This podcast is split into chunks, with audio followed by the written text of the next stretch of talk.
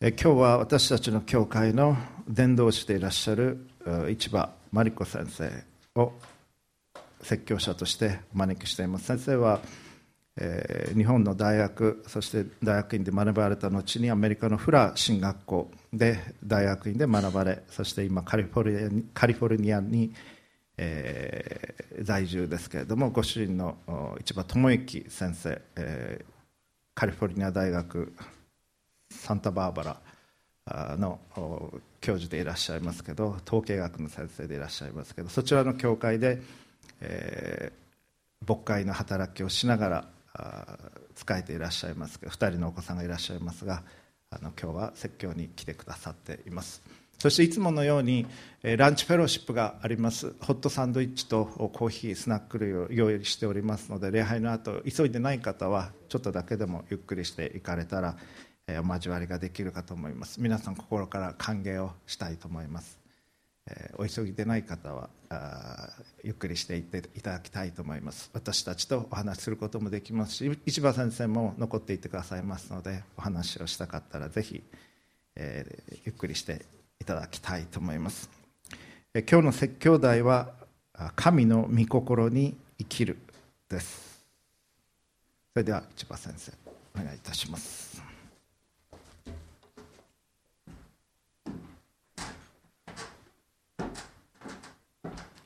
おはようございます。今、ご紹介に預かりましたけれども、市場真理子と申します。カリフォルニアのですね、サンタバーバラというところの、海沿いのきれいな町ですけれども、そちらの、ベタニア改宗派教会という教会でですね、英語部と日語部があるんですけども、その日語部の牧師をしております。このですね、契約宣教教会からアメリカに渡ったの大体10年前ですね、10年もう経ちましたけれども、今日は皆さんとここしてですね、共に礼拝できるのを感謝します。今朝はヨハネによる福音書から共に学びたいと思っていますけれども、最初にちょっと皆さんにご質問をしてみたいと思います。皆さんの人生を突き動かしているものは何でしょう。ちょっと考えてみてください。例えばある人はですね、ハングリー精神、こうなんかやってやろうとか、人に認められたいとか、そういう野心ですね。もしくは有名になりたいとか、お金持ちになりたいとか、いい人と結婚したいとか、そういうですね、立派な人になりたいとか、そういう願望。また若い学生さんとかですね、若い方の中にはまだこう人生っていうのは何なんだろうかとか、自分は何を指針にして、生きていったらいいだろうかと探しておられる最中の方もいらっしゃるかもしれません。またですね、もうちょっと家族を持ったりしてきますと、ある人のその人の人生を突き動かしているのは義務感とかですね、責任感、家族を養わないといけないからとりあえず働かなきゃいけないとか、母親だからどうにか頑張ってこの子たちの面倒を見ていかなきゃいけない、そういう責任感が人生を突き動かしているかもしれない。またもうちょっと前向きな感じですと、家族を愛しているから、その愛がですね、妻を幸せにしたい、夫を幸せにしたい、また子供を幸せにしたい、また友人を、そうやってその愛が原動力になっている方もあるかもしれません。もうちょっとネガティブなものを考えてみますと、こういう方も結構多いのですね、牧会の教会の牧師の働きをしていると出会いますけれども、傷ですね、小さい頃に受けた傷とか、中学生、高校生、思春期に受けた傷、幼い時とかそういう時に得られなかった愛情ですとか、親や友人たちからの愛情だったりとか、そういう幸福体験っていうんですか、そういうものを後から埋めようとして一生懸命それを得ようとして頑張って生きてるっていう人もいますね。また怒りとかですね、劣等感、そういうものに自分の人生がこうドリブンされてですね、どうにかしてそれをですね隠したい、もしくは乗り越えたい、そういうふうにしてですね生きてる方もあります。私たち、うちの夫が働いている UCSB は何年か前に日本人の先生がノーベル賞を取られまして、皆さんもテレビでご覧になったんじゃないかなと思いますけど、その先生はですね、ノーベル賞先生取られたの何ですかって怒りですって言ってましたね。怒り、それが私をノーベル賞へ導いたと言ってましたけれども、さあ皆さんちょっと考えてみてください。皆さんの人生は、皆さんの今の歩みは一体どういうものによってこう活力を得てですね、その前に進んでいってるでしょうか。せっかくですからちょっと周りの方と知らない方もいるかもしれませんけど、ちょっとお話ししてみてください。どうぞ。何によって皆さん力を得て生きようとしているだろうかと、自分を突き動かしているものは何だろうか。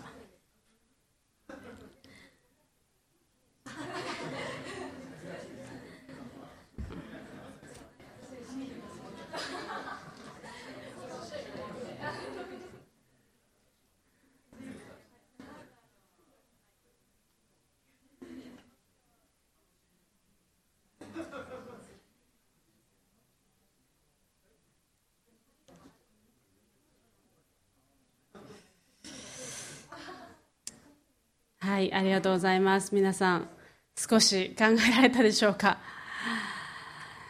今朝のタイトルはですね、神の御心に生きるというタイトルにしましたけれども、この中にはそもそもまだその神の御心なんて言っても、神ももともとまだいるかどうか全然よく分かってないよという方もいらっしゃるんじゃないかなと思いますけれども、その皆さんにとってこの神の御心と言われても全くよく分かんないという方もいらっしゃるかなと思いますけれども、この神という言葉を聞くときに皆さんはどういうものを連想されるでしょうか。で、新年には、元旦には初詣に行きましたという方、どれぐらいいらっしゃいますか。全然一人、少ないですね。都会の方あんま行かないんでしょうか。はい。このですね、神様という言葉を聞くときに、日本人の方いろいろなイメージを持っていらっしゃると思いますけれども、この聖書には、この世界にはこの神が確かにおられて、そしてしかもその神はですね、こう人格を持った神であるというふうにあるんですね。こう人格を持っている神っていうのは、こう日本人のいわゆるこの神観、そういうものと少し違うかなと思うんですけれども、この意志を持ってですね、こう神様というときなんとなくボワーンと遠くにいて、なんとなくこう守ってくれているような感じで思ってらっしゃるかもしれませんけれども、この聖書を読むと、この神がどんなものを好まれて、もしくはどんなものを嫌われて、どんなことを喜ばれて、どんなことをしようとしておられるか、この神がどのように意志を持ってこの世界を、また私たちを作られて、そして歴史を支配されて、今現在も導いておられるかということがですね、この聖書の中には書いてあるんですね。その私たちの歴史を支配しておられる神が、歴史で一度だけこの世界の中に飛び込んでこられた、それがイエス・キリストであると、それを信じているのがキリスト教徒の人たちです。本当に今でもですね、私はこのことを思うときに、私は高校3年生の時にですね、本当の意味でイエス・キリストが主であり神がおられるということに気がつきましたけども、いまだに嘘みたいな本当の話だなと私はいつも思っています。神の御心、そのような神様の御心、それはですね、本当にとてつもなく大きくて、到底私たち、作られた私たちに理解できるものではないと思います。ダビデという人は詩篇の中でこのように言いました。そのような知識は私にとってあまりにも不思議、あまりにも高くて及びもつきません。詩篇139編の6節。神様はですね、到底この私たち人間のですね、頭で理解できるレベルのお方ではありませんから、キリスト教のこう教理の中で三位一体とかですね、二性一人格とか、そういう言葉聞いたことある方いらっしゃるかもしれませんけど、なんとなく分かった気になっていますけれども、おそらく私たちは天国に行ってもう一度神様と直接お会いするまでは、本当の意味では私たちは理解できない、そのミステリーになっているような、そのようなことがたくさんこの聖書の中には書かれているわけですね。ですから、この偉大な私たちの考えをはるかに超えた神様の超越しておられる方の、その方の御心、その方が願っておられること、その方のご意志ですから、簡単にですね、これが神の御心ですと私たち人間が言うことできないわけですね。皆さんこれからどっかですね、教会行かれたり、もしくは教会じゃないとこですもん、これが神の御心ですとかいうふうにはっきり言ってくる人がいたら怪しいと思ってください。それは分かりません。そんなこと人間には分からないことなんですね。しかしその一方でまた矛盾するようですけれども、こうも書いてあるんです。聖書の中に同じ詩篇の32編の8節、私はあなた方に悟りを与え、行くべき道を教えよう。私はあなた方に目を留めて助言を与えよう。神様の言葉です。またエペソ書の中にはこういうふうにあります。5章17節、ですから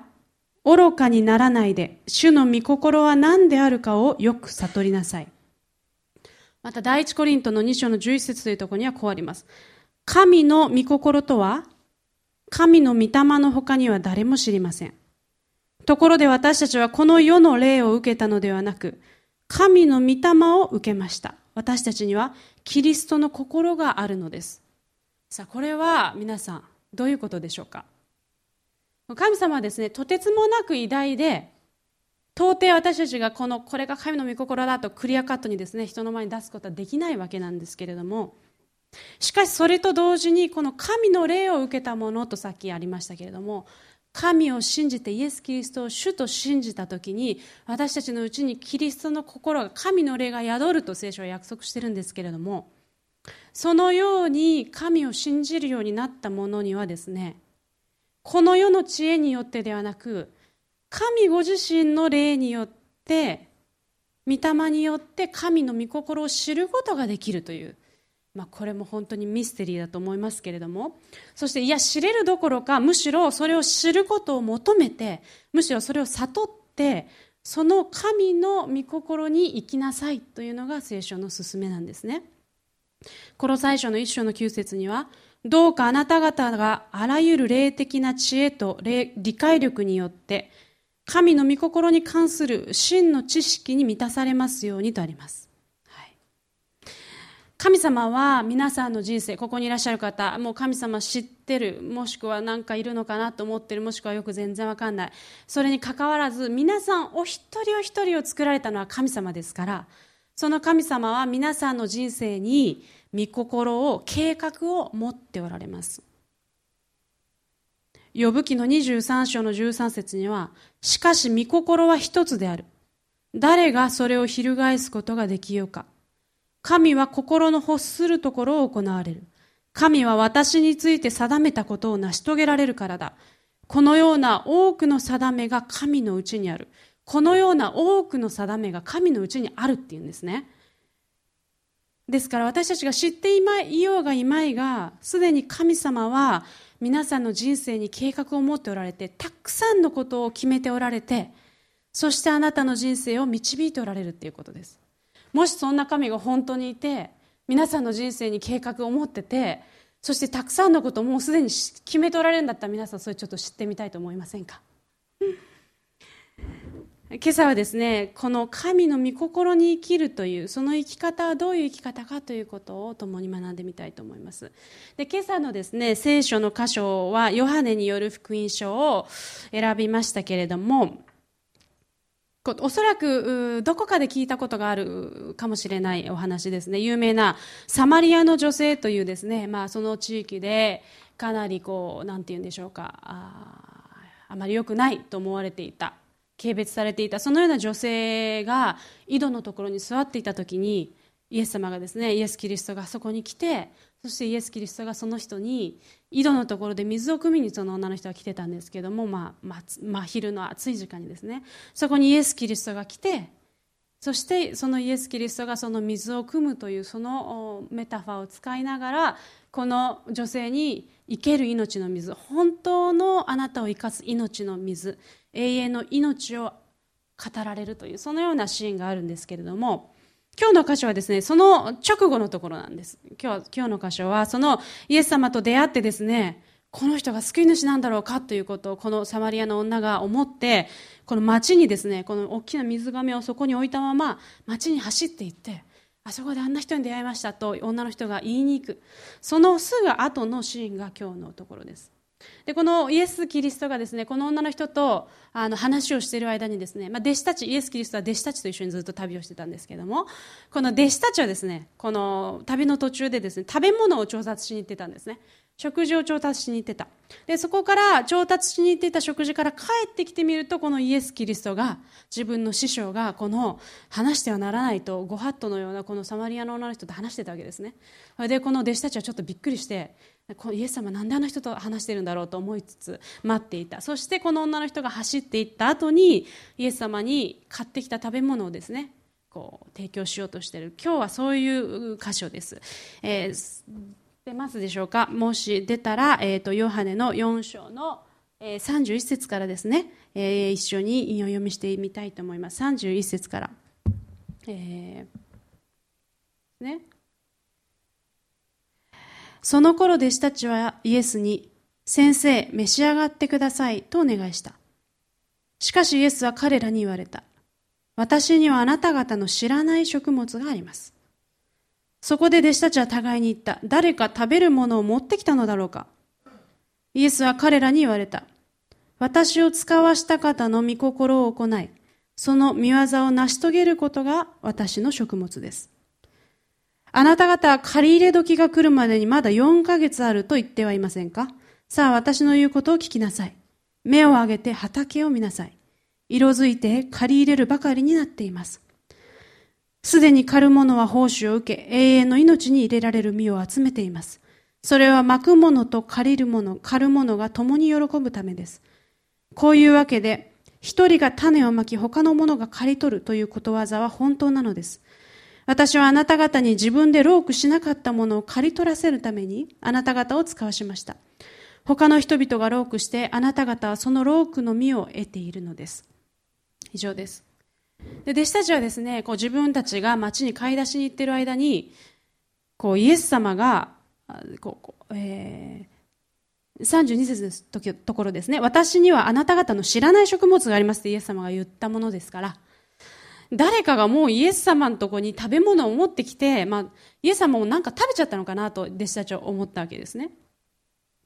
そうするとイエス様は、神の御心を行い成し遂げることが私の食物ですとおっしゃいました。このイエス・キリストという人はですね、こういう感じの会話をされる方ですよね。なんか普通の日常の生活、この世の生活のこと、日常の雑多なこの出来事の中でですね、ちょくちょくこういう霊的な真理って言いますか、神様の世界のことをですね、ちょくちょくこうやって入れてこられるわけですね。ですから弟子たちはその度に混乱する姿が書いてあるわけですけれども、神の御心に生きる生き方、それは霊の糧、真の生きる力をいただく、そのような生き方であるということです。イエス様は父なる神の御心を行うことが私の食物というふうにおっしゃったわけですけれども、神の願っておられること、神が私に願っておられること、それを全うして神が願っておられるように生きる、そのことに私たちの真の喜び、また私たちの生きる力の源があるというわけですね。何が皆さんの人生をドリブンしていますかという質問をしましたけれども、この神の御心によって突き動かされていく人生、その人生には本当の命、本当の力があるということをイエス・キリストはここで語っているわけです。この前のシーンはですね、イエス・キリストはこの真昼のですね、井戸のところでも疲れ切ってたんですね。疲れ切っていたイエス・キリスト、そのために食物を弟子たち買いに行った。でも帰ってきてみるとイエス様が、さっきまで疲れ果ててやったと思ってたのに、なんか見違えるほど元気になっているイエス様がそこにいるわけですね。その姿を弟子たちは目撃しているわけです。さっきまでと確かに違うということを弟子たちは目撃している。なぜか。それは肉のこのパンを食べたからではなくて、力になるものを食べたからではなくて、このですね、マージナライズとされたこの本当にこの地域社会の中で本当に端っこの方に押しやられてた、弱者であったこのサマリアの女、神の国から最も遠いものの一人と思われていたサマリアの女、この女がイエス・キリストと出会い、神に出会い、神の命をいただいて神の国に入れられていく。そして彼女だけではなくてですね、この人を通してこのサマリアの町全体がイエス・キリストを知るようになっていくわけですけれども、リバイバルと言いますけれども、そういうことを、そのことが起こっていく様をイエス様は目の当たりにされて、そして見違えるほどに今力がみなぎっておられるイエス様の姿を弟子たちは目の前で見ているわけですね。この場面っていうのはですね、非常に重要な場面だと思うんですけれども、このサマリアの女、またサマリアのコミュニティ、聖書の中では異邦人と呼ばれている、私たちもみんな異邦人なんですけれども、ユダヤ人以外の人を異邦人と聖書の中で呼びますけれども、当時のユダヤではですね、弟子たちも含めてユダヤ人だけが救われると、ユダヤ人だけが神の国に入って救われていくと信じていたわけです。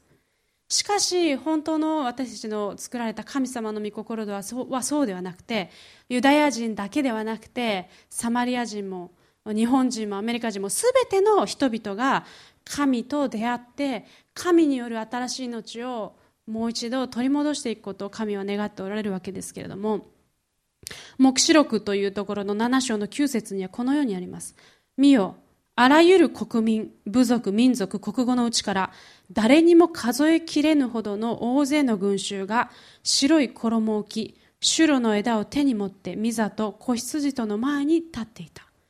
これはですね、この世界の終わりの時に全ての民族、国語の中から神に命をいただいた者たちが神の国で神の御前に立つという、そのようなビジョンですね。言ってみれば私たちがこの歴史が向かっているゴールなわけですけれども、そのゴールをまさに見ながらイエス様は、イエス・キリストはこの場面でですね、まさにこの異邦人に福音が広がっていく、その御心の真っ只中にイエス・キリストはおられたわけです。ですからこの御心を行うことが私の食物であるとおっしゃった、そのただ中にあってイエス・キリストは生き生きと神から力をいただいて歩んでおられたわけです。御心に生きている時に神の願っておられる人生を、神が願っておられるように私たちが人生を生きていくときに、肉体的にはもちろん不死身の体ではありませんから、疲れることは私たちあるわけです。休みももちろん必要です。しかし魂は深いところで喜んでいる。私たちの深いところからいつも新しい力がみなぎってあふれ流れてくる。これ以上にエキサイティングな生き方はないという、そのような生き方が私たちに約束されている生き方なんですね。神の御心とか神の定めに生きるとか、神が決めておられるように生きるということを言われたときに、皆さんどういうことをイメージされますか？なんとなくですね、窮屈にですね、自分の思いをですね、思いとか願いを押し殺して、自分を叩きつけてですね、自分の願ってるのとは違う道、自分はこうしたいけども神がこう言ってるからこれに従うというですね、そういう生き方をですねイメージされるかもしれませんけれども、しかし神が約束しておられるのは もっとですね、生き生きと最も喜びにあふれて、最も力強く、最も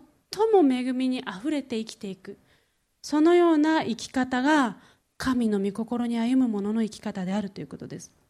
確かにそれはですね、私たちが自分で最初に計画していた生き方とは違うかもしれない。自分がこういうふうになりたい、こういう仕事をしたい、こういう人と結婚したいとかわかんないですけど、自分が最初に思い描いていたお金持ちになりたいとか、お金持ちになる人もいると思いますよ、御心に生きる中で。それはわかりませんけれども、最初に自分の頭で思い描いていたものとは違うかもしれない。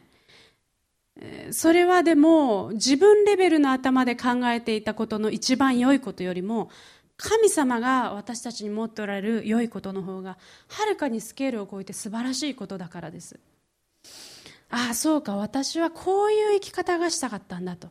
私は深いところでこういうことを願って求めて生きてたんだと、私たち自身よりも私のことをよく熟知しておられるこの神様がですね、私たち一人一人に一番フィットする、一番素晴らしいエキサイティングなそういう人生を与えてくださる。これが神の御心を自分の生き方とする歩みです。神の御心のただ中を歩んでいるなら、私たちの人生は本当にエキサイティングな生き方になります。雨の日、嵐の日、また十字架の道を通される時ももちろんあります。しかし本当に深いところに流れるですね、湧き水のように、地下水のように、そこにコンコンとあふれ流れてくる神の力を私たちは日々経験することになります。神の御心に生きる生き方、一つ目は新しく力を受け続ける生き方。そして2つ目はですね、人の時やこの世の原理原則、判断基準、そういうものとは異なる生き方であるということです。35節のところですね、こう書いてありますね。弟子たちがイエス様何言ってんでしょうと思って困惑しているところにイエス様はこういうふうに説明されます。あなた方は借り入れ時が来るまでにまだ4ヶ月あると言ってはいませんか。さあ私の言うことを聞きなさい。目を上げて畑を見なさい。色づいて借り入れるばかりになっています。で、借り入れるまでにまだ4ヶ月あるということがありましたけれども、この種をまいてですね、それを刈るまでに4ヶ月あるという、これは当時のユダヤの人たちにとって常識的なことでした。もうみんな当然そうだと思っていること。ユダヤではですね、種まきがあって、冬が来て、春が来て、借り入れが来て、夏が来て、真夏が来る、6つのですね、季節があるというふうにですね、当時数えられていましたから、この種まきから借り入れまではですね、普通考えてそこに4ヶ月があるということをみんな誰もが知っていたんです。私たちが春の後には夏が来て、夏の後には冬が来るということを知ってますけれども、それと同じように当然のこととして種まきから借り入れは4ヶ月あると彼らは考えてたんですね。物事には当然の順序があって、種をまいたら根を張って、それを上に張る、当たり前のことだったわけですけれども、ですからこれ決してですね、借り入れた後に種まいた後に4ヶ月もサボって借り入れてるって、そういうことをイエス様は言ったわけじゃないんです。何も弟子たちがぐうたらしてるとかですね、サボってるということを言ったわけじゃないんですね。しかしイエス様は違うとおっしゃいました。当然種をまいたら借り入れまで4ヶ月ある、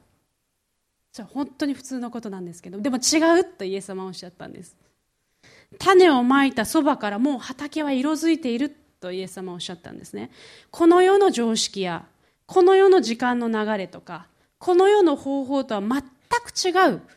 原理原則で動いている、その世界があるということを語っている。このイエス・キリスト、メシアがこの世界に来たことによって、神の国がこの世界に到来して入り込んできたことによってですね、この当然の常識的なこの地上の判断や経験、自然の法則や世の知恵では理解できない、そのような世界へようこそということです。私たちはですね、そういう世界にイエス・キリストを信じて歩み始めた方、そういう世界に私たちはもう足を踏み入れているということです。神の国の原理原則で生きるときに、私たちの人生に神の国の事柄が起こってきます。世の人々はそれを奇跡と呼ぶかもしれません。人々はですね、この人は何なんだと。なんでこの人の周りでは、なんでこの人はこういうふうに生きるんだと。なんでこの人の周りではこんなことが起きるんだと。ある人々は驚き呆れるかもしれない。しかしある人々はそこに神を見るんです。常にですね、神を知って歩んでおられる方々、ここいらっしゃいますけど、皆さんどうでしょう。皆さんの歩みはそのような歩みになっているでしょうか。皆さんの人生の周りではですね、そのような神の国の事柄が起きていらっしゃるでしょうか。神の御心を生きるとき、あなたの生き方はこの世の人々の生き方とは違う生き方になってきます。それはですね、私たちが地上に属するのではなく、天に属するもの、御霊に属するものであるからです。今度のですね、9月1日で私はちょうどアメリカに渡って10年になるんですけれども、随分アメリカでの生活も慣れました。カリフォルニアはですね、すごく過ごしやすいところですけれども、言葉もですね、生活もですね、不自由なくですね、ブンブン車も運転してですね、生活してるわけですけれども、でもまあ、10年経っても夫は15年ぐらいになりますけれども、それでもですね、風邪をひくとですね、まあ、チキンスープとかじゃなくてですね、この温かいなんか卵おかゆみたいなのが食べたくなりますね。そしてやっぱり疲れるとですね、こう味噌汁を飲んでですね、ああゴゾロップに染み渡るっていうかですね、ああっていう感じになるわけです。それやっぱハンバーガーじゃないわけですね、フィッシュ&チップスじゃないわけですね。そういう時に私はやっぱり日本人だなということを思うわけです。何も日常生活に困りもないし、本当にいい感謝な生活を送ってますけれども、でもやっぱりどこか深いところで、あ、ここが私の場所じゃないっていう、そういう感覚がまああるわけですね。まあ、私たちキリスト者はこの世に生きているけれども、この世には属さないものです。この世で生きてますけれども、神の国に生きるものなんです。ですからどこかで私たちは完全にはフィットインしない、ここがホームじゃないっていう感覚がですね、どこかで私たちはあるはずなんですね。ですからある意味での違和感、ある意味での居心地の悪さですね、それはあってしかるべきです。皆さん全然それがないんだったら、もう一度ちょっとクエスチョンした方がいいかもしれない。まあ、クリスチャンという人はどうでしょう。クリスチャンじゃない方、クリスチャンの人たちを見てどういうふうに思ってらっしゃるか、ちょっとぜひ聞かせていただきたいですけど、まあ、クリスチャンというのはまあいいか悪いか若干ユニークな人がちょっと多いかなっていう気がしますけれども、そういうですね、キャラの強さとかですね、そういう生活苦の強さとか、そういうことではなくて、私たちの選ぶ言葉、考え方、感じ方、行動、そして私たちのあなたの行動は雄弁に語ります。あなたがこの世に属するものではないということ、いや私たちが神に属するものであるということ、そして私たちの信じている神が本当に生きておられる神であるということですから、いいんです、浮いてていいんです、この世で浮いてていいんです、いい意味で私たちは浮いていていいんです。異教の地で生きたダニエル、旧約聖書に出てくるダニエル、ヒーローですけれども、彼は異教の地で浮いた、その妥協しないその生き方によって、ペルシャの王、異国の異教の王が、彼の神は生きていると、そのことを目撃しました。私たちがですね、この日本において、またさまざまな地において、本当に神を信じて神の国の生き方を生きているならば、周りの人々からそこに神を見る生き方へとされていく。ですから、もしあなたが周りの方々から全く不思議がられない決断ばかりをしていたら、こう自分の人生をですね、思い描くとき、また日々の細かい小さな決断の中で、なんだかんだ言っても、日曜日教会に来てクリスチャンっぽいこといろいろ言って、でもなんだかんだ言っても結局は神様抜きで自己完結して自己責任で自分の人生を計画しているとしたら、本当に大きな損をしています。私たちが自分の人生にまず神を置いて、この神がどこに私の人生を導いていかれるか、それを求めていくときに、私たちはもっともっと大きな人生を生きていくことができる。この世が見るように世界を見てはいけない。畑はすでに色づいているとイエス様おっしゃいました。畑はすでに色づいているんです。人には見えないかもしれない、世の人には見えないかもしれない、周りの人には見えないかもしれない、でもイエス・キリストにはそこに確かに色づいている畑が見えました。イエス様は目を上げて畑を見なさい、自分の手元ばっかり見ているこの弟子たちに向かってですね、目を上げて畑を見なさい、見なさいというこの命令はですね、目を上げて言われる通りに目を上げてよく見たら見えるっていうことです。私たちにも見えるという約束です。イエス・キリストが見たものが、私たちもこの方の声を聞いて目を上げて見るならば、私たちにも見える。主の御心の、神の御心のただ中を歩むならば、イエス・キリストが見えるものが見えてくる。同じこの世界の中に生きていても見える世界が変わってくる。また私たちが見るものが変わってくる。私たちの生き方が変わってくるわけです。神の御心に生きる生き方、その2つ目はこの世の生き方ではなくて神の国に生きる、そのような生き方になってくるということです。そして最後に、それは借り入れの喜びに満たされる生き方であるということです。36章6節からですね、38節ちょっとお読みしてみますけれども、すでに狩る者は報酬を受け、永遠の命に入れられる実を集めています。それは巻く者と狩る者が共に喜ぶためです。こういうわけで一人が種をまき他の者が刈り取るということわざは本当なのです。私はあなた方に自分で労苦しなかったものを刈り取らせるためにあなた方を使わしました。他の人々が労苦してあなた方はその労苦の実を得ているのです。まく者と刈り取る者が共に喜ぶとありましたけれども、この当時はまく人、種をまく人とですね、それを刈り取る人、収穫に預かる人、それはですね、同じ人じゃない。まく人はこの収穫の喜びには預かれないというふうに考えられていました。ですから一人が種をまき他の者が刈り取るということわざがあったわけですけども、これはですね、ネガティブな含みがあったわけです。あなたはまくけどあなたは刈り取れないよという、一人がまき他の人が刈り取るネガティブな響きがあったわけですけれども、しかしここでイエス・キリストはそれを逆転させてですね、逆転させてここで使っておられる。収穫の喜びが私たちを待ってる。もうすでに実はたわわに実っていて、巻きながら即座に刈り取って喜ぶことができる。キリストが来てメシアが到来されて、今や恵みの時代に入っていて、私たちは常に収穫の中を歩むものになっているということを語っておられるわけです。この弟子たちはですね、とてもこのサマリア人の女の人が、またサマリア人のコミュニティがですね、イエス・キリストに出会って神の国に入っていくとは思ってもみなかった。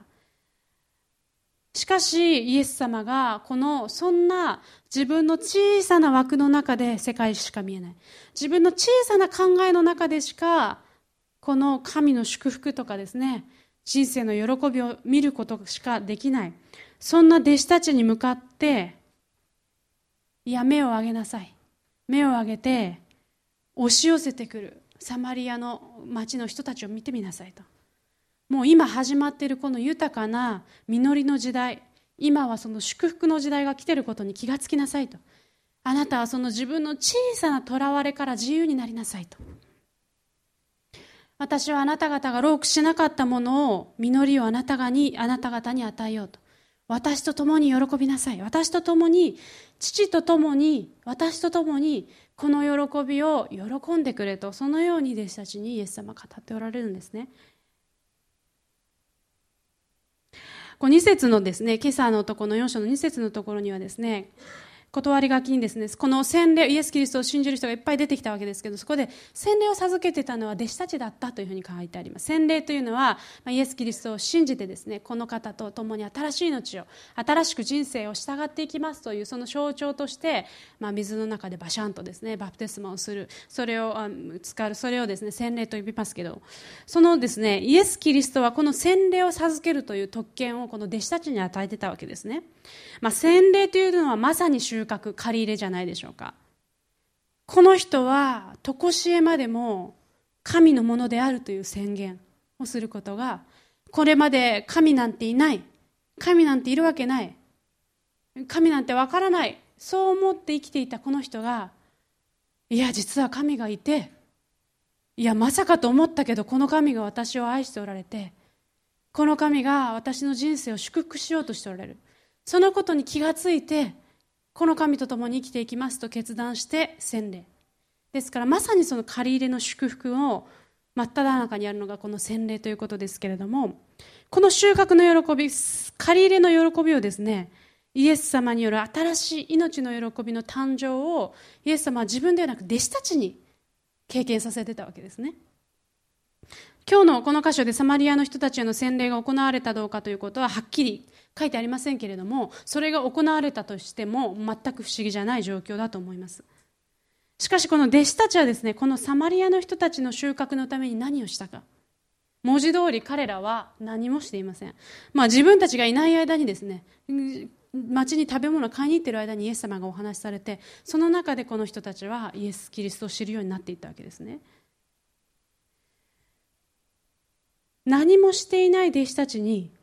のところにですね、町中のサマリアの町中の人たちがイエス・キリストのところにですね、救いを求めてやっていく姿を見せられた。そしてその大収穫の喜びを、恵みをイエス様はこの弟子たちに今与えようとしておられるところなんです。さあ、私たちの歩みの中で皆さんはそのような収穫の喜びに預かって生きておられるでしょうか。私たちは家庭であったり、学校であったり、職場であったり、地域であったり、いろんなところに使わされていますけれども、それは私たちが刈り取るため、もうそこで神様が行っておられる素晴らしい技を見て、それを喜んで、そしてその収穫を父なる神と一緒に喜ぶため、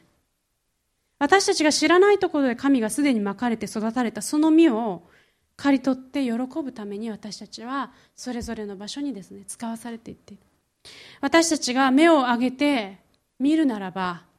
私たちは色づいた畑を見ることができます。それはここに今日の箇所に出てくるようにですね、誰かが神と出会っていくという、そのような救いが起きることかもしれない。神の愛が悪に、このような悪に打ち勝っていくことかもしれない。神の義や神の祝福がですね、私たちを通してこのように実現していくことかもしれない。仕事や働きを通して神の栄光、神の国の素晴らしさを私たちが生きて明かしすることかもしれない。私たちが神の願っておられるその神の御心に生きるならば、私たちの人生は必ずそのような喜びとエクサイトメントと実りの大きい人生になります。そして自分の想像をはるかに超える、この自分のキャパをはるかに超える神様の素晴らしさの中を歩む、そのような人生になります。御心に生きる、今週1週間皆さん、神の御心とは何なのか。神がおられるとしたら、この神は本当におられるとしたら、私の人生に何を願っておられるんだろうか。この神が本当に愛の神で、希望の神で、祝福の神であると聖書が約束するのであれば、その神が私に準備しておられる素晴らしいこととは何だろうか。そしてすでにキリストを知って、神を知って歩んでおられる方は、私の人生で神が成し遂げようとしておられる畑がどこにあるのか、私は今どこで目を上げて何を見るべきなのか、弟子たちのようにどのような小さな自分のとらわれの中に、殻の中に自分が入り込んでしまっているのか、それを割って目を上げてみなさいと神が語っておられるのか。神様が今週1週間、私たち一人一人をどのように、私たちの目をどのように高く上げてくださるか、期待して祈りたいと思います。お祈りいたします。私はあなた方のために立てている計画をよく知っているからだ。主の御告げ、それは災いではなくて平安を与える計画であり、あなた方に将来と希望を与えるためのものだ。それは災いではなくて平安を与える計画であり、あなた方に将来と希望を与えるためのものだ。父なる神様、あなたが今朝、あなたの御前にお一人お一人の名前を呼んで、ここに導いてきてくださったことをありがとうございます。ここにおられる方お一人お一人、誰一人例外なく、神様によって今朝ここに導かれてきたお一人お一人です。まだその皆さんが、あなたのことがはっきり見えなくても、あなたがおられるということがよくわからなくても、でもあなたは確かにお一人お一人をこの場所に導いてきてくださって、そしてお一人お一人の人生に将来と希望を与える素晴らしい人生の計画を持ってくださっていますから、ありがとうございます。神様、この中におられる方の中で人生に迷ったり、これからどのようにして何を指針にして生きていくことができるのか、またいろいろな痛みや苦しみの中でもがいておられる方おられるかもしれません。神様、どうか神がおられるということ、この神のもとに来るならば、私たち以上に私たちのことを知っておられる私たちを作られた神のもとに来るならば、私たちは本当の自分自身を見出すことができる。神が作られた最高の人生を歩んでいくことができる。そのことを今朝、魂にあなたが語ってください。お一人お一人の深いところに眠っている神に作られたその神の形にあなたが語りかけてくださって、神様、あなたに作られたものとして魂があなたに反応することができますように。そして神様、あなたを知って歩み出しているその者たちには、神様、どうかあなたが本当に豊かな力を、あなたのうちに生きることの喜びをもう一度あふれ返らせてくださいますように。そして御心に生きること、自分の思いを握りしめていきがちな私たちが、手をあなたの御前に大きく広げて、あなたの御心をいただいて生きること、そのことの素晴らしさと、